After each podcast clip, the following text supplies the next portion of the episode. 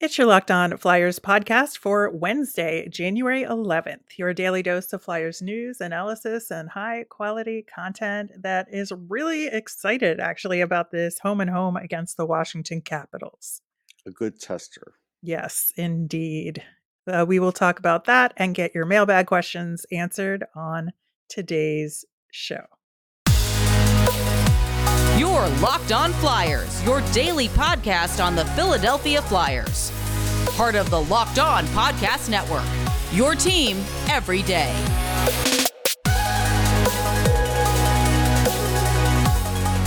Hello, once again. I am Rachel Donner. You can find me on Twitter at rmiriam. I'm here with the lovely and talented Russ Cohen, who is on Twitter at Sportsology.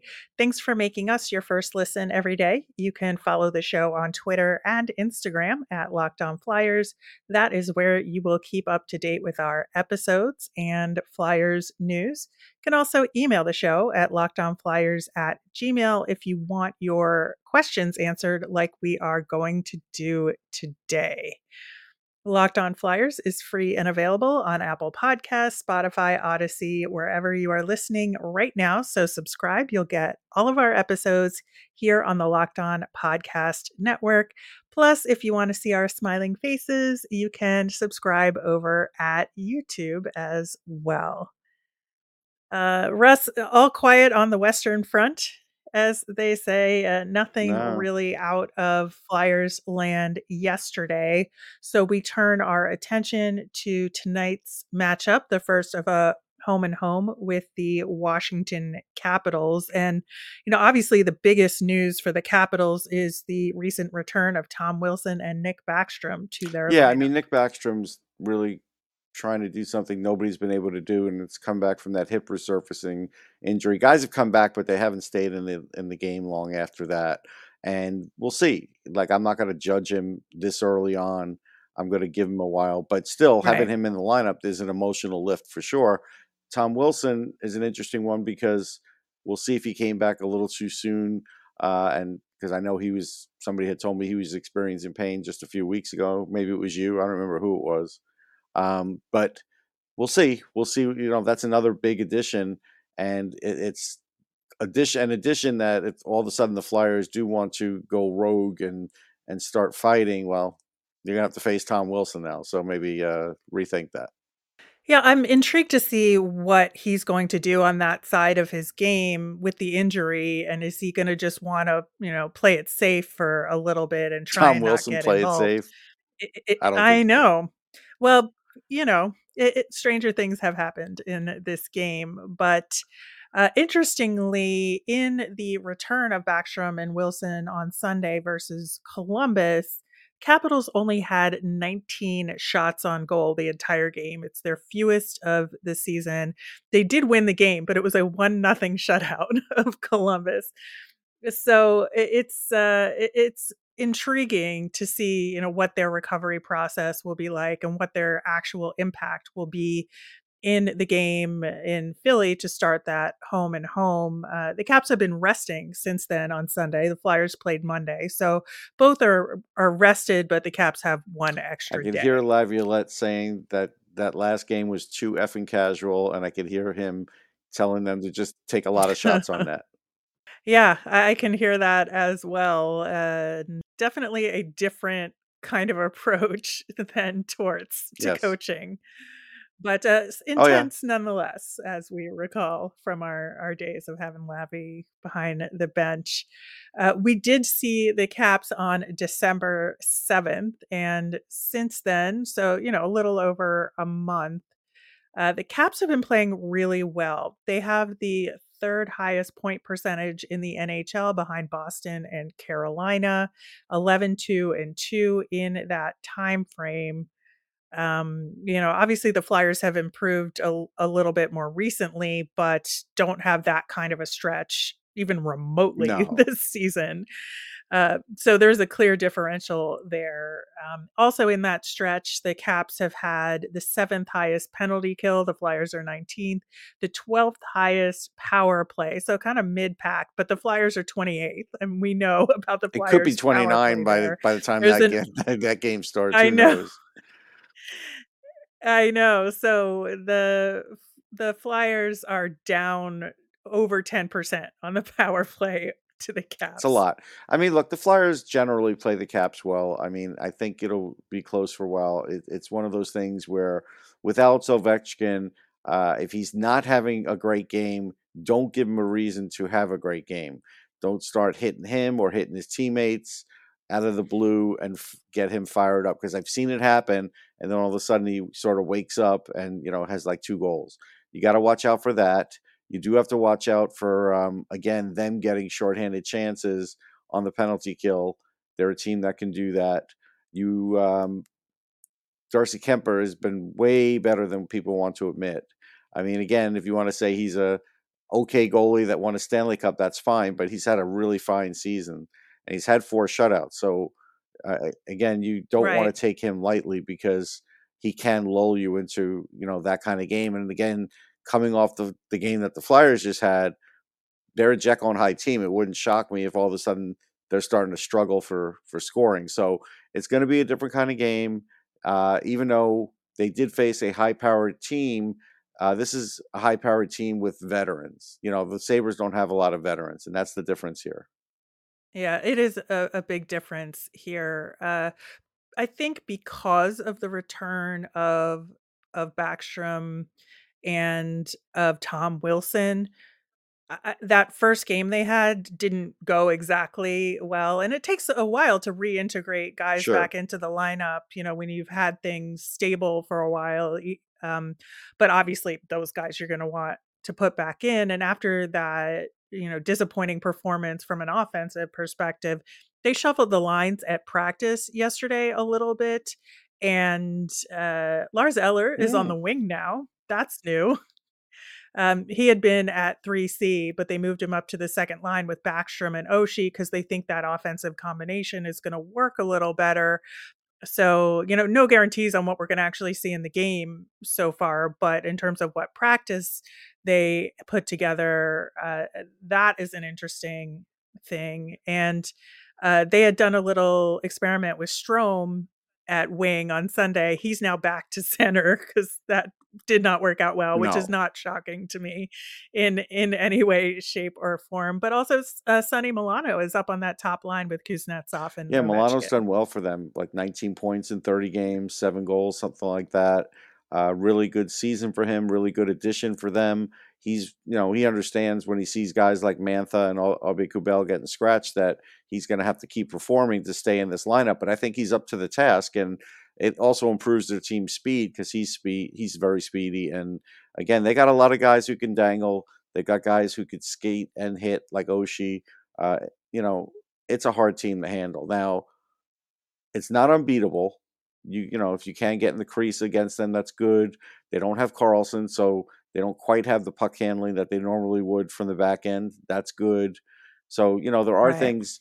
Do I expect the exact same effort that they gave against Buffalo? Probably not, because I think Buffalo got stunned a little early and it took them a while to kind of get their game. And then the second period, we saw that they started to sort of take over. And then uh, clearly Sam Ersson had something to say about that. I don't know who's going to be in net for the Flyers in this one. I'm not counting Ersson out uh, just because of the way Tortorella has handled them. So either way, you know, it's going to be one of these games where the Flyers do really have to be mindful of not going too deep with their defensemen because these guys will not only take it back the other way, but these guys will bury them. You know, Buffalo didn't really bury their chances yesterday, but these guys will.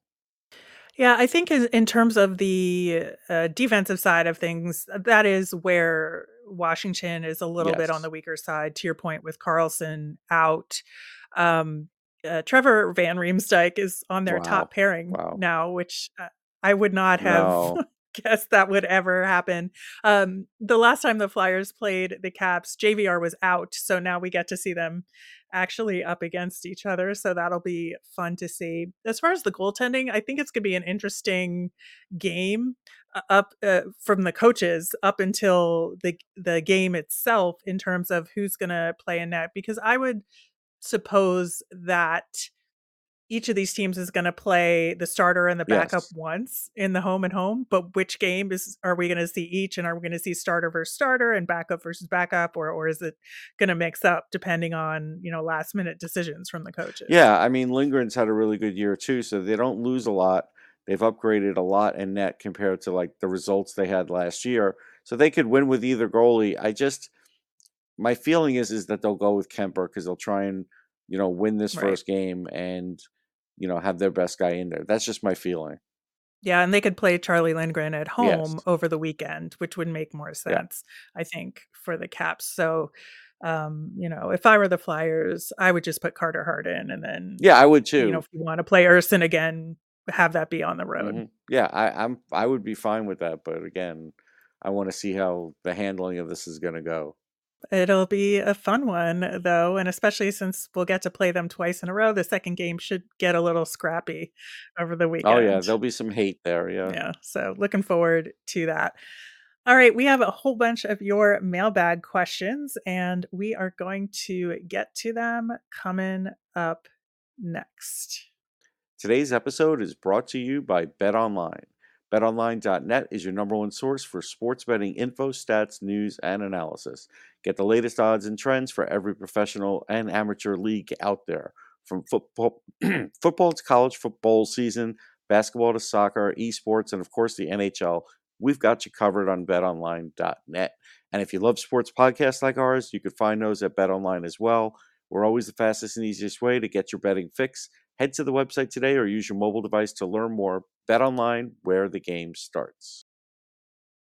Make sure you check out Locked On NHL Prospects. It's a daily show covering the next generation of hockey superstars leading up to the NHL draft.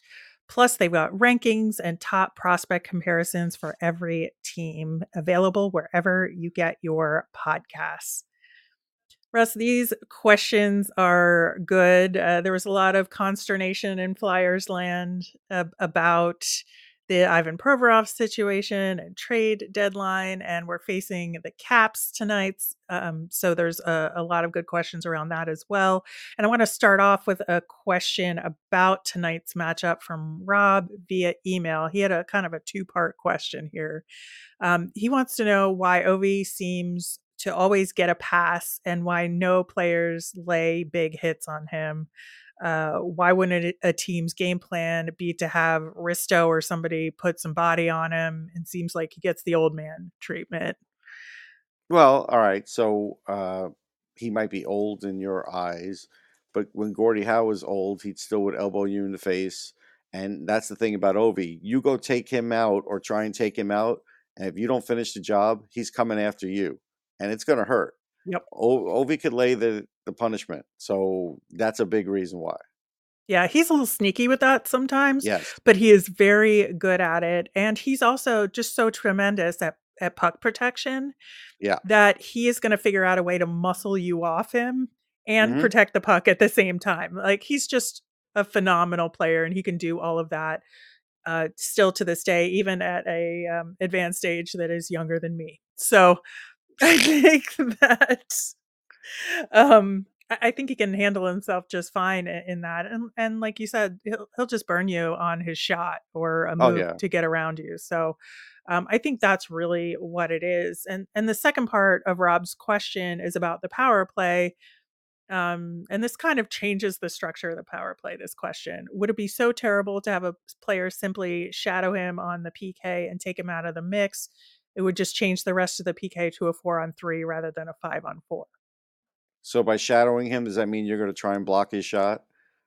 I would like or to see just be on him at the dot.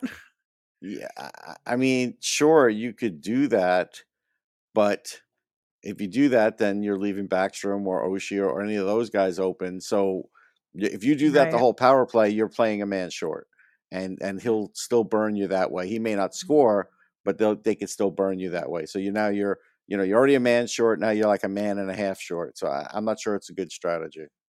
Right. And essentially you would have to put your strongest guy up against him when you need that Right. person to be covering, you know, multiple other people on the Yeah, that's why you play. play the box because you know Right. you're covering for an extra person out, so you're covering an area. Yeah, I think you know when the Caps are trying to get set up on the power play, that's when you try to get him out of his office, so to speak, and not give him permission to get there. But then like once they're set up and he's there, you just kind of got to play the box Yeah, and yeah. and see what you can do. All right, uh, A Dubs wants to know or or says there's never a good time to trade a number one minute eater, referring to Provorov. That's what separates good GMs from Chuck Fletcher. Should you get an outsized return and and grow the team via a trade with Provorov? Well, I mean, okay, so let's take the um, the Rangers as an example. Um, Ryan McDonagh decided at one point that he wanted to be traded, and he got traded. Where did he go? He went to Tampa. What did they do? They won a cup. Was he a big part of it? Yeah, he was a big part of it. He was like a missing piece. So, how often does a team trade a number one and do better afterwards? Not very often. So that's what you have to be careful of. Now, I'm not saying Provorov is at the level of McDonagh, but you know he's at a, he is at a certain level, and you have to uh, be very certain that what you're doing is replaceable, whether with young talent or what you got in the trade and what you got in the draft pick and who you're going to draft. Like you've got to have a real plan because just saying that you're going to do it and replace the guy may not work out. Right, and is that counter to your plan of you know playing the game right according to torts and in terms Right. of cr- building an identity and in, in terms of developing the younger players correctly like so if hmm you don't have a guy like provorov there and it's one more young guy in the lineup like who's who's doing the teaching who's doing like the covering when the young guys make the mistakes you know There's not that many guys left at that point. Right, exactly. And so that's why I think, you know, of course you entertain trade options. You always entertain trade options. You look at what you can get. Um, but to me, if you're going to trade them, it should be closer to the deadline because you want more games, you know, under the Flyers' belt for the season with a more stable defensive structure. Yeah, that's true too. All right. Uh, other than Provi, who else will or should be on the trading block at deadline? JVR, Justin Braun, Nick Seeler. Um, I mean, I hear all this talk about Kevin Hayes, even at a 50% eat, which I'm not sure it's worth it for the Flyers to do that. If you're going to eat 50% of his deal to get somebody, you better be getting somebody that's, you know, very valuable, top six valuable for doing that. So you want to say Kevin Hayes, fine, but I, I think that's a pipe dream um, to see that happen. Might as well put Provorov in there because it's obviously they're going to put him in there, and I think that's I think that's mostly it at the moment. Sure, so, you know something could happen where a team offers a great package for you know a player that you weren't expecting to trade, and then that could happen. But I, I those are the guys mostly for me. Yeah, I think so too. And, you know, much like the Justin Braun trade last year, I mean, I wonder if he drops down to a fourth this year. We got a Yeah, third, I probably a fourth, So he'll and it may down not even be in this draft. That's the thing. right, right, which, you know, want more picks in this draft. But Yeah. um, I think Seeler is also a fourth uh, right Yep. now. And yeah, I think, you know, Provi, if you can get the right deal, and and JVR are your top two uh, guys to try Yes. and and make a deal on. That is for sure. Uh, kind of related to what I said before, this is an interesting question. Uh, will the Flyers start transactions earlier this year than you know, opposed to right before the deadline? I mean, I think they'll try, but a lot of teams are so close to the cap, they may have to wait till the deadline or a day before, or two days before the deadline, because it's just more time has then whittled off a, a player's contract, and it, it's you know that's a, the best time for them to add that money, even if another team's eating fifty percent. So I think they'll try, but I don't know how successful they'll be early on before the deadline. Yeah, I don't think so either. And uh, you know, if you think about you know what Chuck Fletcher should do or what he will do, and this is again assuming Chuck Fletcher is the guy, which I think at this point we don't know any different than that. Right. But um, I think that you know he based on his signings, he signed a couple of guys too early before truly testing the market on them last year. He could, you know, take an early deal because he thinks it'll be the best he can get, and that won't be the case because he wouldn't have waited until the trade Right. deadline. Right. Um, but I, I think that's the mistake that I and maybe a bunch of Flyers fans are worried about. You know, that he just doesn't have a good sense of timing on when these deals should be made to get fair. the I most mean, out of them. We've seen some issues with that. Yeah, I, I think that is the big issue for me. That you know, sometimes he has the right idea, but the execution is bad in terms of what the deal is and the timing of it. And you know, he's willing to pay people for stuff way too often. And Yeah. sometimes you just eat it and keep the player rather than doing that too many times to kind of give yourself a reputation like that. Yeah, fair enough. Okay, we've got a few more questions in ye old mailbag, and we will get to those coming up next. We got a interesting one from David Weigert on Twitter, and he wants to know if it's possible that the Flyers could make a late season playoff push, or is it a wash? No, I think it's a wash. I, I, I think you're seeing you're going to see some moments where they look better, and then you're going to see other moments when they don't, and they're not going to. I mean, even a team like the Islanders, I think, is going to struggle to, try and make the playoffs. So if they're going to be struggling, where you know where are the Flyers? So I, I, I don't think they're they're going to be there, and then especially at the deadline when they trade assets, that's when they'll drop. Exactly. I think that'll be the big difference is that, you know, they could continue winning, you know, a few extra games than maybe you thought they might up until the trade deadline. And then once they sell off, they're just not going to have the lineup. I mean, unless they got some crazy good player back, but I just don't see a circumstance where that's happening because, you know, in a perfect world they're getting draft picks and Mhm. prospects for for the deals that they're making right now to build toward a future in a rebuild. Yes, a rebuild. Mm, it's nice to dream. Yes. This is an excellent question as well. If you're Dave Scott, how do you sell keeping the Chuck Fletcher around during trade deadline and the draft this year?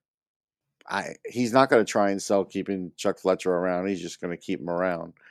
Uh, as far as the end of the year, I don't think he's going to try and sell anybody on Chuck Fletcher. So I think I think he'll be ambiguous at the end of the season, and then I think at some point we'll get a hey, there's a meeting like you know in July that there's been a change in the front office or whatever, and it'll be like a little bit of a surprise, and we'll go down there, and I think that's what's going to happen. Yeah, I, I could see that happening, uh, where he he does handle the trade deadline, but then you know they decide to let him go at the beginning of the off season. But to me, the two are so inextricably linked, right? The trade deadline and the draft, in terms of if you are really going to do an overhaul of this team and build something different moving forward, or and build something with a, a whole different character to it, you need to have the same strategy for those two things. And so to me, the only way that that kind of works is if Danny Briere has more power than we think he does at the trade deadline, and he's the one that they put in place, right? It can't be an outside person who wants to come in and put their own stamp on things. Right. I, I think based on the guys they have, and since when you're at a draft table, everybody's there, I still think Chuck Fletcher is going to be the figurehead at the draft table. Yeah, hopefully he'll have been failed up to team president by then, and somebody else is actually doing the strategy. But if you think about it from an optics standpoint, Oh, GMs totally. to talking to him. If it if if it's Danny Briere's in charge and Chuck isn't there, they're not probably getting as- uh, as many calls as they normally would. Because the one be. thing Chuck has been able to do is at least trade for draft picks.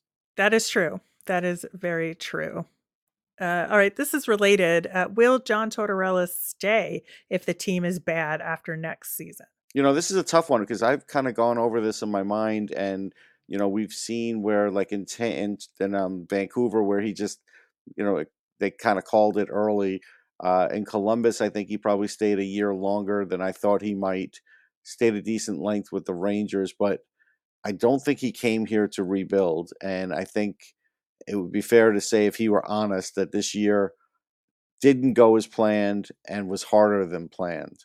So if next year is similar to this year and they only see slight improvement, I think they're going to, you know, have a discussion. I do because Torts would probably want to find out then what the real direction of the team is. So I'm torn, but I think it's a possibility he could go, and it's probably more likely that he stays. But I don't know if he would uh, if he would stay past his contract. That's a whole other thing too, because again, well, yeah, it's a four year really deal, will, right? It's a four year deal, so you know we'll have to see after this season where things sort of shake out, and then next season's a real key. It really is. I, I totally agree. I'm also of two minds here because I think that you're absolutely right with everything you just said, and that you know he's not going to want to go through a full full rebuild. But I, I also, you know, listened to him where he said, "This is the last job I'm going to take." and right. he wants to go out on a good note. I mean, I feel like he has that in him that he just, uh, you know, he wants to prove that he could put this team together, you know, come hell or high water and go out as a coach on, on, a high note before he goes to hang out with the dogs for the rest of his life. And I, I just think and the that, horses and the horses. And I just think that that could be something that's a factor in his decision making. Now, he could change his mind and take a different job. I'm not saying that's impossible, but if this truly is the last head coaching job he's going to take, I think he'll he'll want to have some success by the end of it. Yeah, I think that's fair. All right. Uh, that's the end of our mailbag segment. Thank you so much for your questions. Uh, the Flyers fun thing today, I've been trying to get this in for a couple of days now, but we just haven't had time to work it in. So we're doing it today. Uh, Cutter Gauthier, after World Juniors, of course, went back to Boston College. And uh, I'm not sure everybody is aware, but they had another outdoor game at Fenway. I think they had two. Yeah. they might have had, yeah. So this one was between UMass and Boston College, and yeah. he scored a goal in this game, and it was a nice one at that. It was the way he um he he brought it uh, along the wall and and kind of shot it from a fair distance. It's interesting when you shoot uh, a shot from kind of a long distance outdoors. It's different, you know, because you don't know if you're going to have some wind behind you or whatever. But it was a nice goal, and um, at the end, the celebration that he did was really good. I appreciated it. Yeah, and you know these outdoor games that they do aside from the Winter Classic are always a, a nice bonus. Um, yeah, I wish I could have stayed for them, but there were just too many days apart. Right. If they'd have been like the next day, I'd have stayed because I, I in in Detroit, I saw an OHL game, an AHL game, and the Winter Classic, and that was awesome. Yeah, that that was a ton of fun, uh, and I know like in Philly where they did the alumni game as well. Yeah, that was so, great. That was the best alumni game. Yeah. Oh, by far, by far. All right, that'll do it for today's show. We will be back again tomorrow. I am very excited. We're going to recap uh, the game against Washington, and Russ has his first list out for the draft and rankings. So we're going to kind of go over that and see if there are any surprises, any guys we should keep an eye on based on those rankings. Uh, always love to hear Russ's input on the prospects. And if you have mailbag questions like we answered today, you can tweet us at Locked On Flyers. You can email us at lockedonflyers at Gmail. Uh, you can comment over on YouTube as well. I'm Rachel. I'm on Twitter at R Miriam. That's R M I R I A M. I'm Russ. I'm at Sportsology, S P O R T S O L O G Y. Thanks for making Locked On Flyers your first listen today. For your next listen, check out Locked On NHL Prospects. It's a daily show covering the next generation of hockey superstars. It's available wherever you get your podcasts. Have a great day, everyone.